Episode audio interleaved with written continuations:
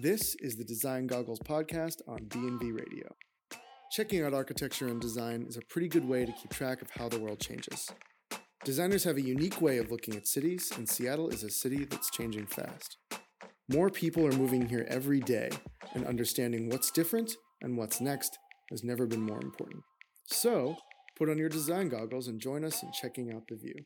I'm Charles. I'm a designer here at Board and Vellum. I live in the Central District neighborhood and I've been a Seattleite for two years. And I'm Rachel. I'm a designer here at Board and Vellum. I live in the Old Ballard neighborhood and I grew up here in Seattle. This week's show is titled Made in Seattle. With a creative community that is rooted in a history of craft, the Pacific Northwest is an environment where makers thrive. New and unexpected ideas are encouraged at every turn, whether it's fashion, photography, architecture, art, or music. Pacific Northwesterners are game. As people from outside Seattle make a home here, many are coming from places that have a very different approach to creativity and craft. Has this left the Seattle creative community changed? Can local makers compete and thrive in this new Seattle? What kind of opportunities are open for us to share our creative culture with the world? To help us answer that question and more, we are joined by Tina Witherspoon. Not only is she a colleague here at Board and Vellum, but the founder and designer of Boho Republic, a women's apparel label here in Seattle, creator of the prolific fashion blog Glam.Spoon, and a photographer to boot. Tina, thanks for making the time to sit and chat with us. Thank you very much. So, about how long have you been in Seattle? Nearly 28 years, which I mean, am, am I a native now? Like, I think that gets native status. We've had this debate with a lot of our listeners where when do you become native? And i think there are several arguments. There's the one you were too young to remember living anywhere else. That's not true. That that's me. I don't remember not living in seattle. I came here when i was two. There's people like leslie who we've had on who came here when she was i think nine. So she went through her entire main schooling years here. We decided that she was native enough then there's there's people that have lived in Seattle longer than they've lived anywhere else, and that's a whole other level of native too. That is, and I think I think I am barely in that category. Gone native. I'm barely in that. Yeah, I'm gone native. According to the Evergrey, it's how much you're willing to do in the rain with no jacket. Oh, then I'm a and native. that's that's the gauge that they use. It's like if you are if you do not change your plans in any way, shape, or form based on the rain, you're a native. So Tina, what uh, what neighborhoods have you lived in, and where you live now? So I have lived on. I started on Capitol Hill when I moved here, and I probably I probably have had 15 apartments on Capitol Hill. Like, I think I stayed for like 11 and a half months at each one, and I was just like, I got to get out of here. I've lived in Ballard for a short 10 months, Beacon Hill for maybe a year and a half, the Central District for nine and a half months. Green Lake was the longest one, probably two years. And then we moved to the suburbs after we got married, Mill Creek, and now I live on Vashon. So technically, I don't live in Seattle, but it's King County. Do you have a favorite out of all those? Do you think back nostalgically about one particular place?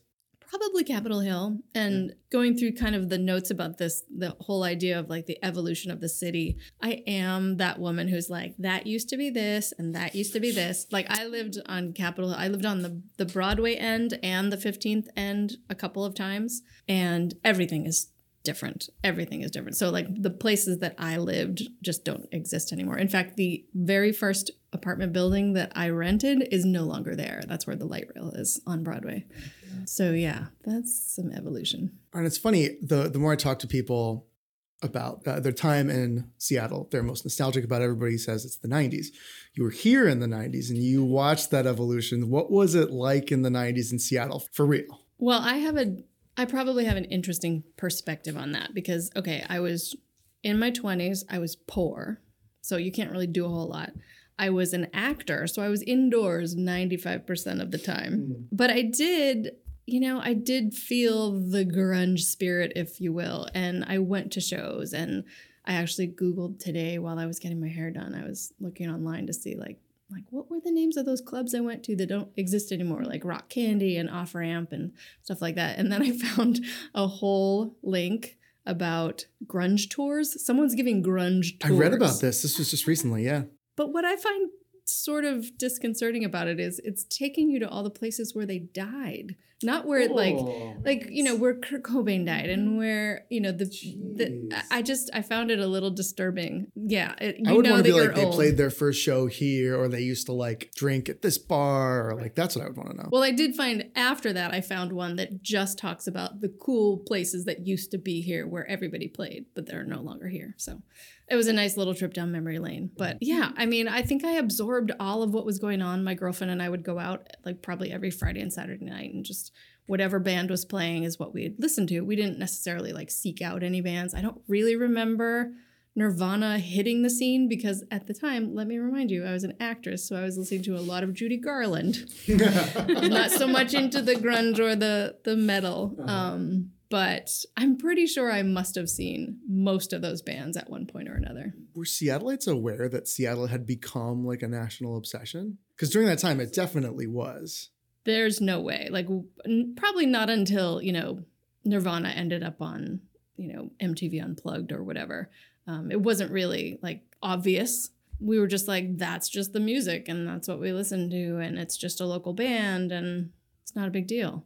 Was Seattle better in the 90s? I can't say it was better. It was different. Every decade is different. It had its own interesting parts. And again, I was young and stupid and poor. So, like, I don't necessarily want to go back to the 90s.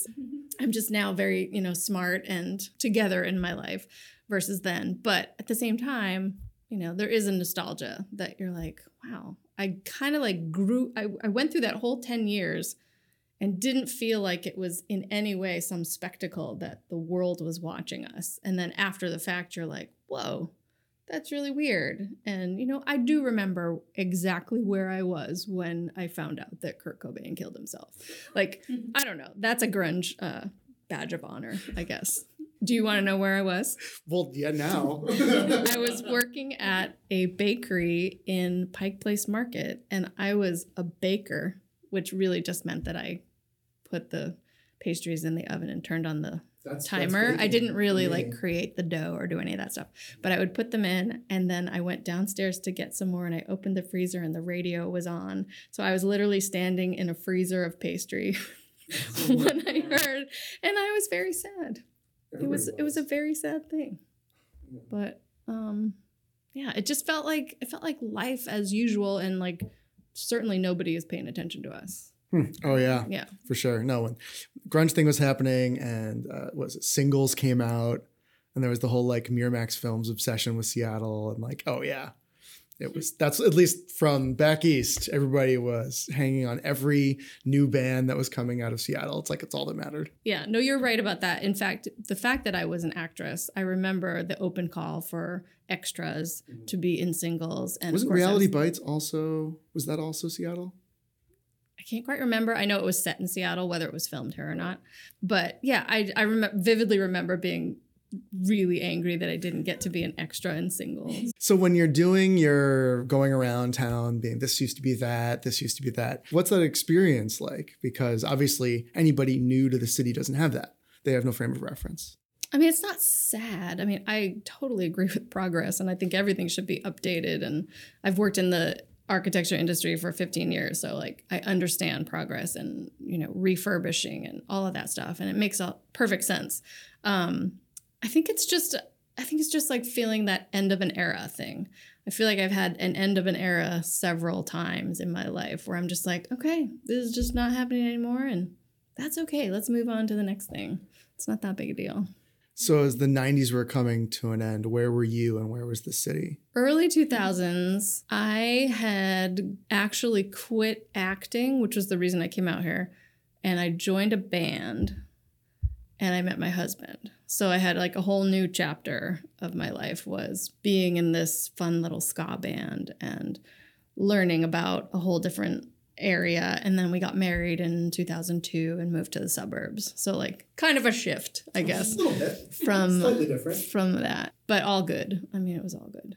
Was there any growth the early 2000s, mid 2000s in Seattle? Was it noticeable? Maybe I was removed by living in the suburbs and didn't necessarily notice it, but you know, I, I noticed things like the bus tunnels. Did, were you guys ever here in time to take the bus tunnels, which is now the light rail? yeah. So that was like a great improvement, which I don't actually remember when it started, but for many years I lived on Capitol Hill and I would walk down to the Paramount, get in the bus tunnel, take the bus all the way down to the Pioneer Square place where I worked, and get out. And I never had to pay for the transportation for like eight years. Thanks, Seattle. So that was super fun. But like that was the biggest progress that I can remember from that time. I was probably not plugged into the design world at that time. I go back and forth between creative and analytical jobs. So like every 6 months I'd be either working for architects or lawyers or architects or lawyers.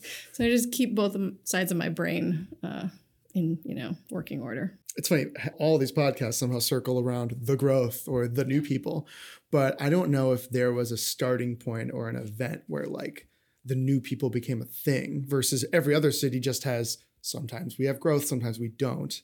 It's not an event. We talk about it, especially on the show, as if it's an event. Was there a, a moment or a year or a couple of years where you felt the shift as a Seattleite? This, Rachel, this is kind of a question for you too. I'm not. I'm not really sure that I felt it, but so the whole reason like we're talking about like my creative endeavors i have basically had blinders on for a really long time so yeah. if if there's something that's that's getting too populated and too excitement oriented. I usually avoid it. I'm like oh the kids are going to enjoy that. I'm going to go do my thing. So i'm not entirely sure that i noticed. What i have noticed is just in the last maybe six years um, the growth and the influx and the traffic changing and just kind of the way our our blocks don't look the same anymore. Everywhere you look, there's an artisanal something or other and it's just very different. It just feels like a real city. It feels like upscale compared to what it used to be. We used to be really excited to go to a dive bar and pay a dollar fifty for a beer and get a free bowl of nuts. That doesn't and that doesn't exist free anymore. bowl of nuts it doesn't exist anymore. Now there's like an eater list of ten best bowls of nuts. don't Google that if you're listening. That's probably not going to lead you where you want.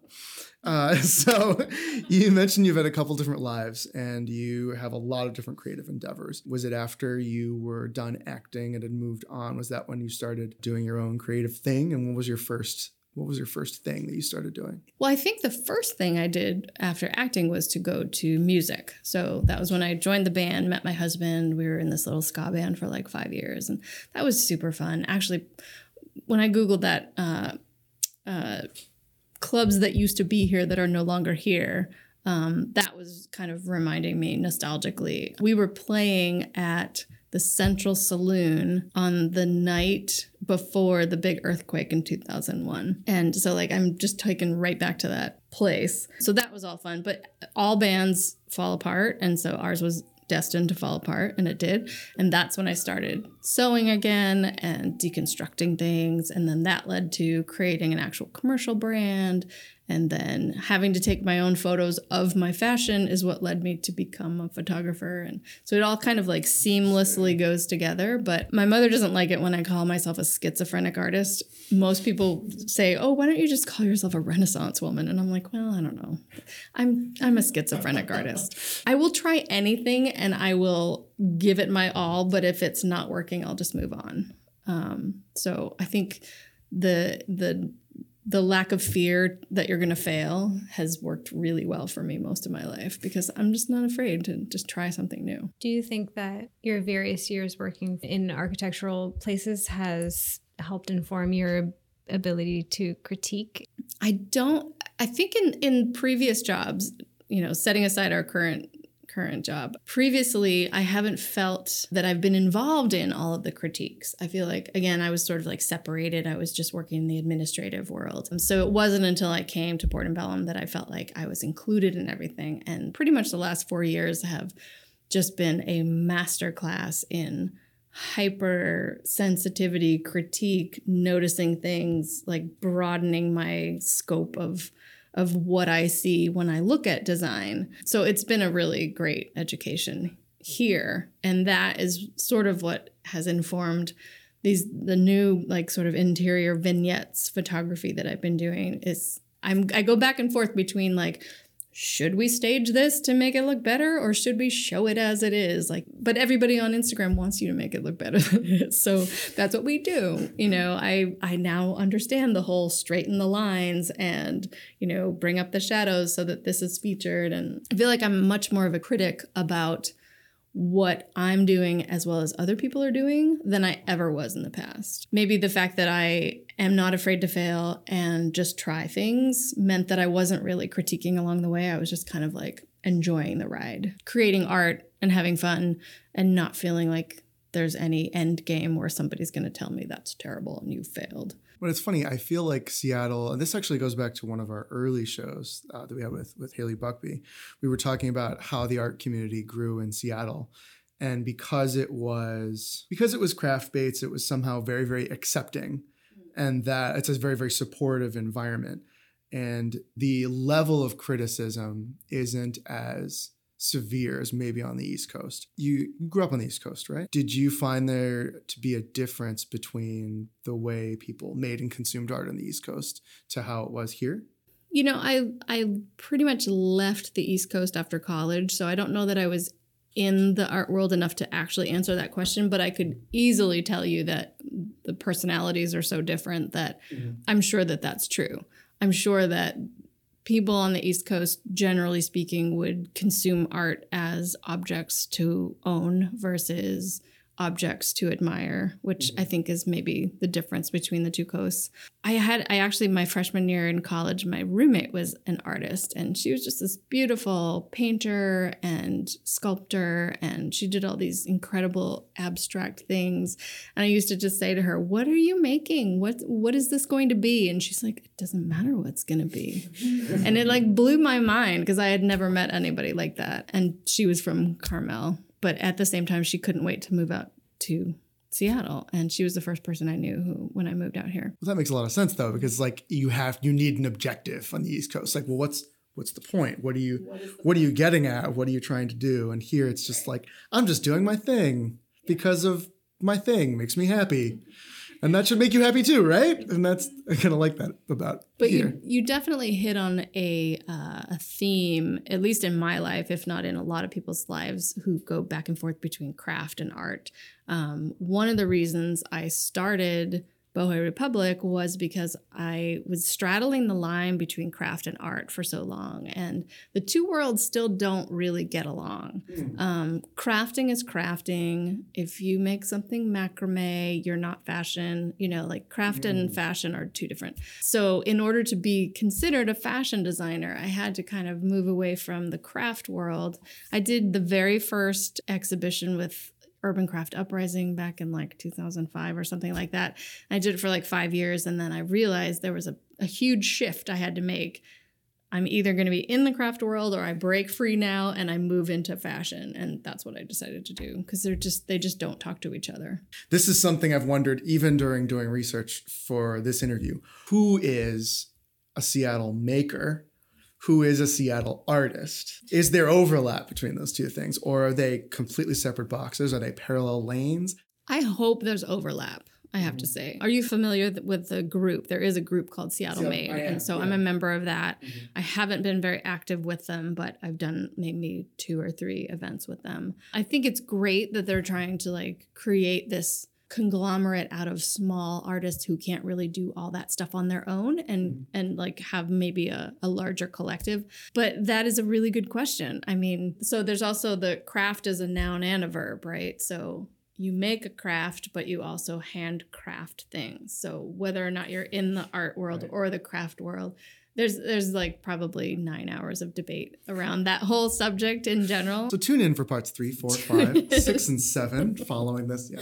But I, I I honestly feel like a maker is someone who makes things. Period. So if you make something with your own two hands, you are a maker. Whether you sell it, whether you post it, whether you do any of that stuff. My whole lineage is about being a do-it-yourselfer you know, using recycled materials whenever possible and being as self sufficient as possible.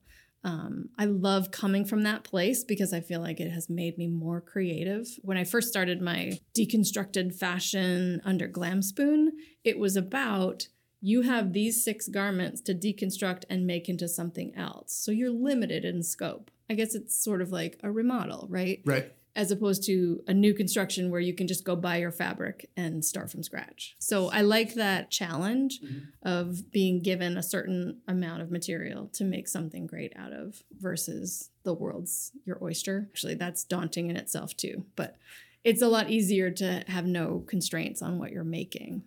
Do you think a factor is if you are being helped and how many people are helping you? For instance, if a person is making things with their bare hands, let's just say he's a woodworker and he's making tables and uh, he has one helper. I don't think there'd be any, oh, sure, he's a Seattle maker. What if he has 20 helpers? Is he still a Seattle maker or is then, is he a brand? Is, has he graduated from being a Seattle maker? Is he something else? or in like for you could use your own you could use boho republic as an example how big could you get and still be considered a maker Well, so now you're getting into the territory of is he a maker or a designer? Because right I am, I have successfully moved beyond just being a maker into a maker and a designer because I have someone sewing for me, Right. which honestly is the only way that it would still be in existence because I'm so busy. But I think that's a legitimate, it's still a legitimate use of the word maker. Mm-hmm. Whether or not you make all of them with your own hands, you make the sample with your own hands. So when I design something new and I make the prototype, and I give the instructions and the, the the patterns to someone, I have made something that they are just going to replicate. I think I'm still a maker in that sense. I'm not really sure about a woodworker with 20 helpers though. That seems Well, I mean, cheating. this goes way back in time too, though, because this has always been a question, right? Who the, the master artist, for example, you know, foggy on my art history at this point, but even people like Leonardo da Vinci, he had a studio full of artists that were apprentices and learning and learning the ways and all that stuff. And so did everyone else in his time and for hundreds of years in either direction. And and so where do you draw the line of you know this is a master artist and this piece comes with the value of this name tagged to it when mm-hmm. maybe perhaps he or she was being more of an oversight role and you know did a few crucial brushstrokes here over the course of the development of this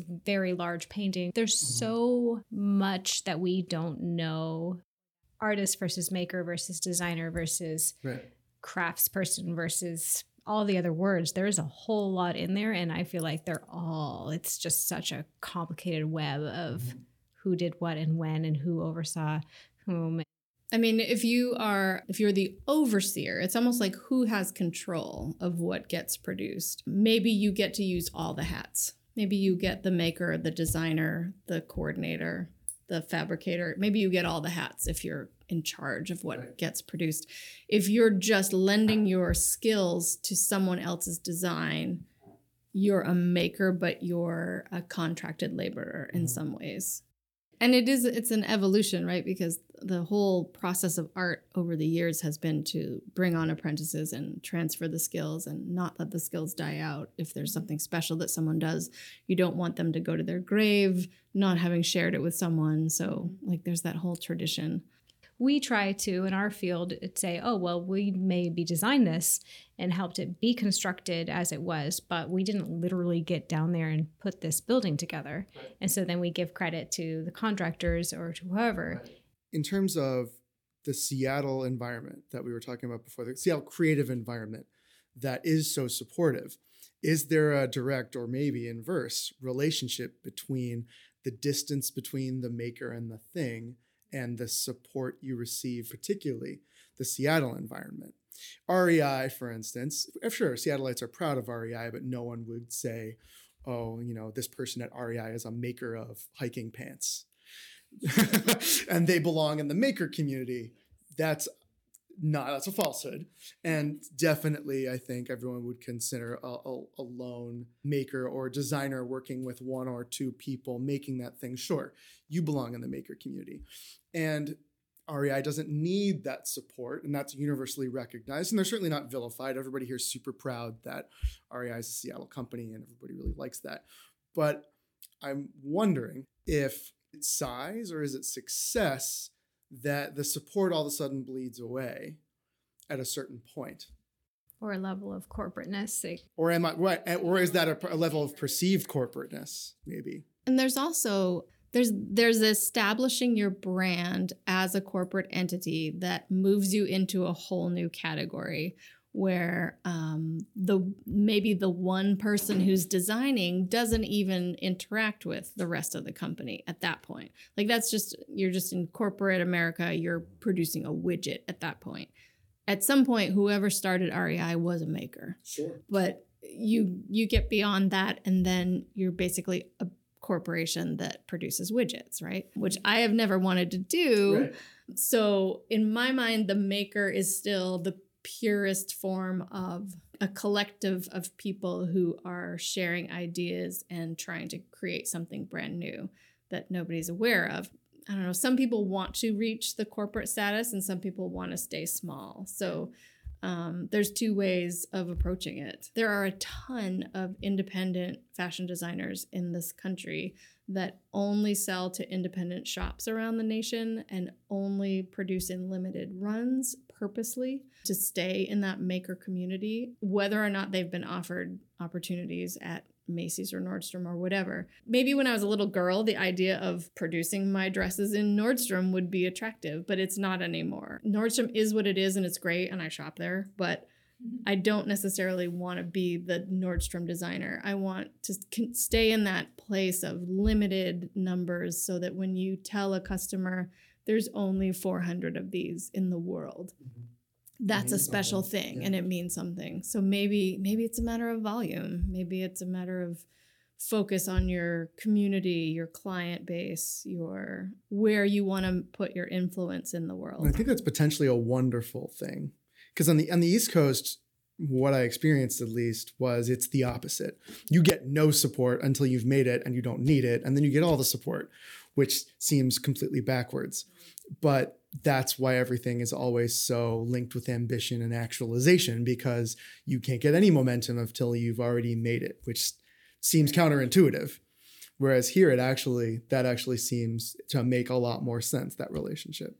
Well, and to be perfectly honest, it probably sounds like a luxury to say, I only want to service these small independent boutiques. And I only like Right. what business person Right. limits themselves? Like, oh, I won't, I won't sell to Nordstrom. But it's not really even about limiting yourself. It's about focusing. It's all about the shop local, the the small mom and pop maker Mhm. mentality where you're like, I just want to produce things that people who go to independent shops and people who shy away from corporate America want to purchase. Mm-hmm. It's philosophical, it totally is. And I think that's a relatively new thing in the last 10 years. I think the recession pushed more people in that direction than maybe would have gotten there on their own. People started shopping at thrift stores for the first time. I've been going to thrift stores since I was 12. You know, it's just like fun and it's like a treasure hunt and and you know, when you're growing up and you have not that much money, it's a great option. But mm-hmm. it became almost ca- like this this cachet that like Yeah. I'm going to go to the thrift store. I was just reading an article about that. I think it was the same article about the guy who's doing the grunge tours. It was might I was talking about how Pearl Jam and Nirvana and all those guys were wearing flannels with plaid because they were poor and they shopped at thrift stores and that's what thrift stores had. And then maybe it was John Varvatos or somebody like in the 90s did a line of like grunge clothing. And at least the people in the know in Seattle found it revolting. There have actually been several designers who have tried to do a, a grunge 90s throwback collection and you're just like I- why would I buy a $3,000 flannel? Yeah, like literally, that was an LL Bean shirt that Eddie Vedder was wearing. Um, do you think it's linked to authenticity? I hope so. I know, at least in my short kind of retail designer career, I have always wanted to be authentic in what I'm presenting and where the materials come from, why this dress is better for you than someone else's, why you should shop local, all of that stuff. I think it all is kind of wrapped up together.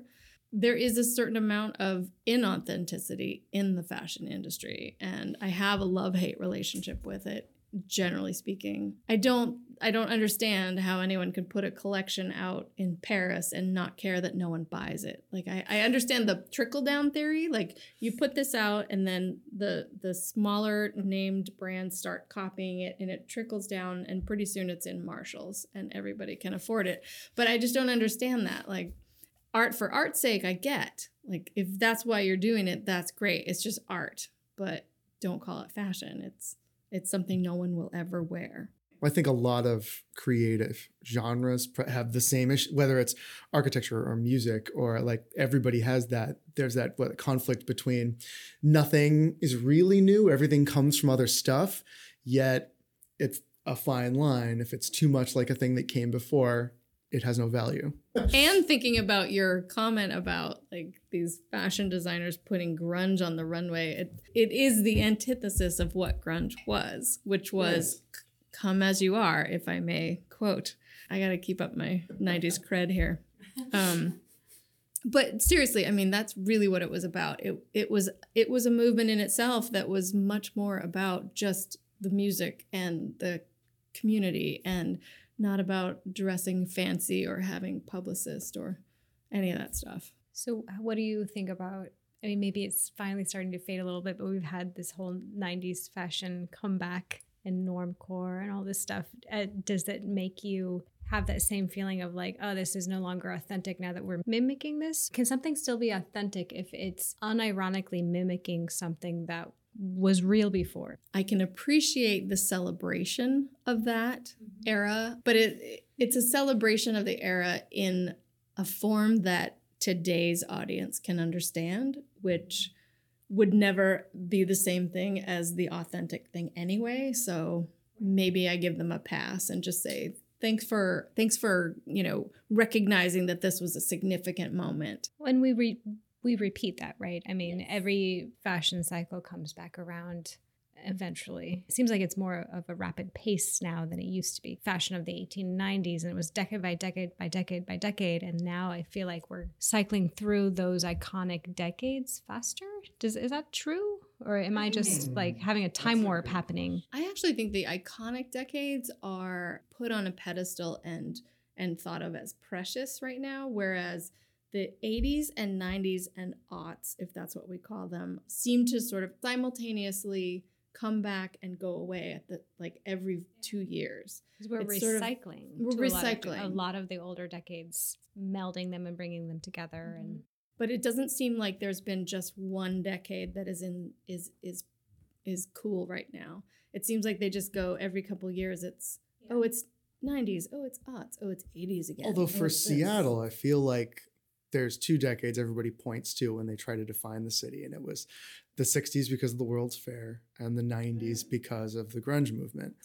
And maybe these are coming up a lot more because all these new people are moving here. Some want to understand Seattle, some don't. People who found their lives are 30 years later and they're like, I want to understand Seattle. Everyone's grasping for that definition.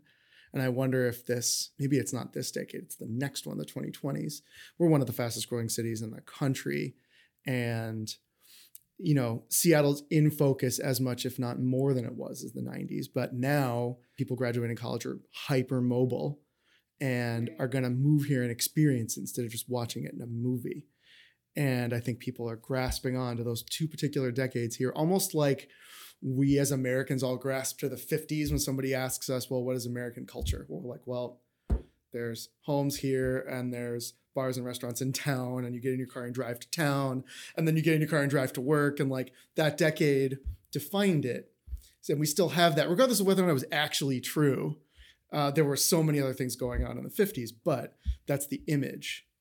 And maybe that's why we're focusing in Seattle on those two in particular so much lately.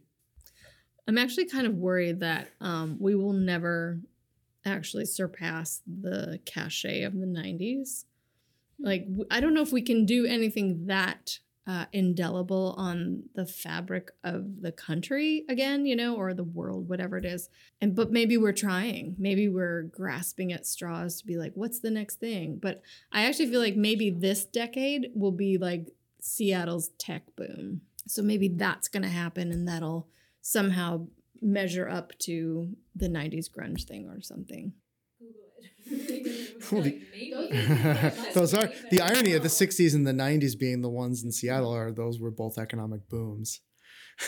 and now we're in the midst of another huge economic boom. But if you were going to start um, a like a whole f- you know, new direction for uh, fashion that would define a decade, does does that happen in a geographic location, or does it only really become that big if it simultaneously happens in a bunch of locations at the same time? And that's what you need to have the critical mass to make it really become a thing that impacts something as big as as, as fashion across a cultural Mm. empire. Well, and there's two things that you're getting at here. So there's fad and there's fashion, right? So fads happen simultaneously across urban cities, generally speaking. Probably now through social media. I don't know how it used to happen, um, but fads were a thing, and it it was the thing that always made you date back to a certain year versus a piece that is timeless, right?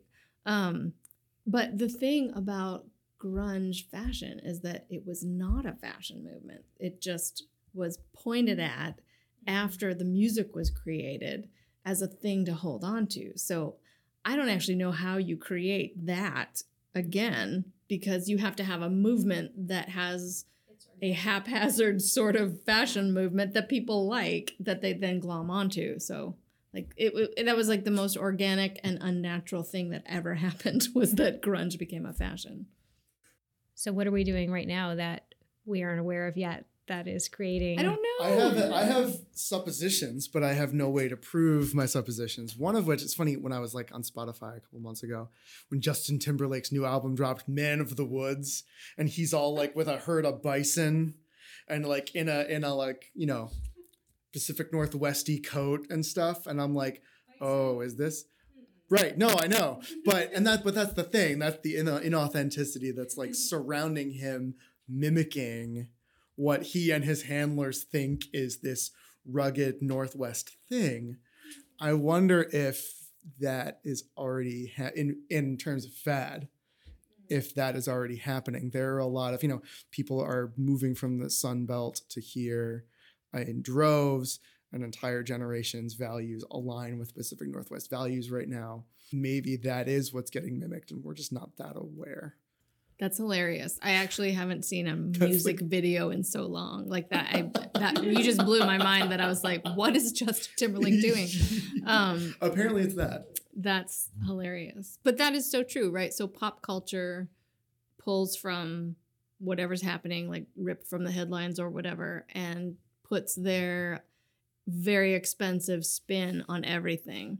So I'm totally not surprised by that. If what we're doing right now inspires a generation of people to wear sensibly, uh, like weather resistant clothing, I'm not sure that's a bad thing. But layers. um, Wear layers. layers, and yeah, because it feels like here there is a little bit of mimicry, I suppose. It's like the whole fashion. Came, I just came from a hike look, where nothing you're wearing would actually work on a hike, except it's designed to look as if you could Mm, Actually, hiking. I think it's the opposite of that. I think there's a lot of stuff that people wear here that would do well for being out in the wild hiking and and being in the being exposed in the elements that people wear around the town that they and they and they are people that never need the kind of serious garment that they are wearing right. like they wear serious outdoor gear around town and and don't have the skills to survive out in the but their jacket but their survive. jacket would be fine if they knew how to like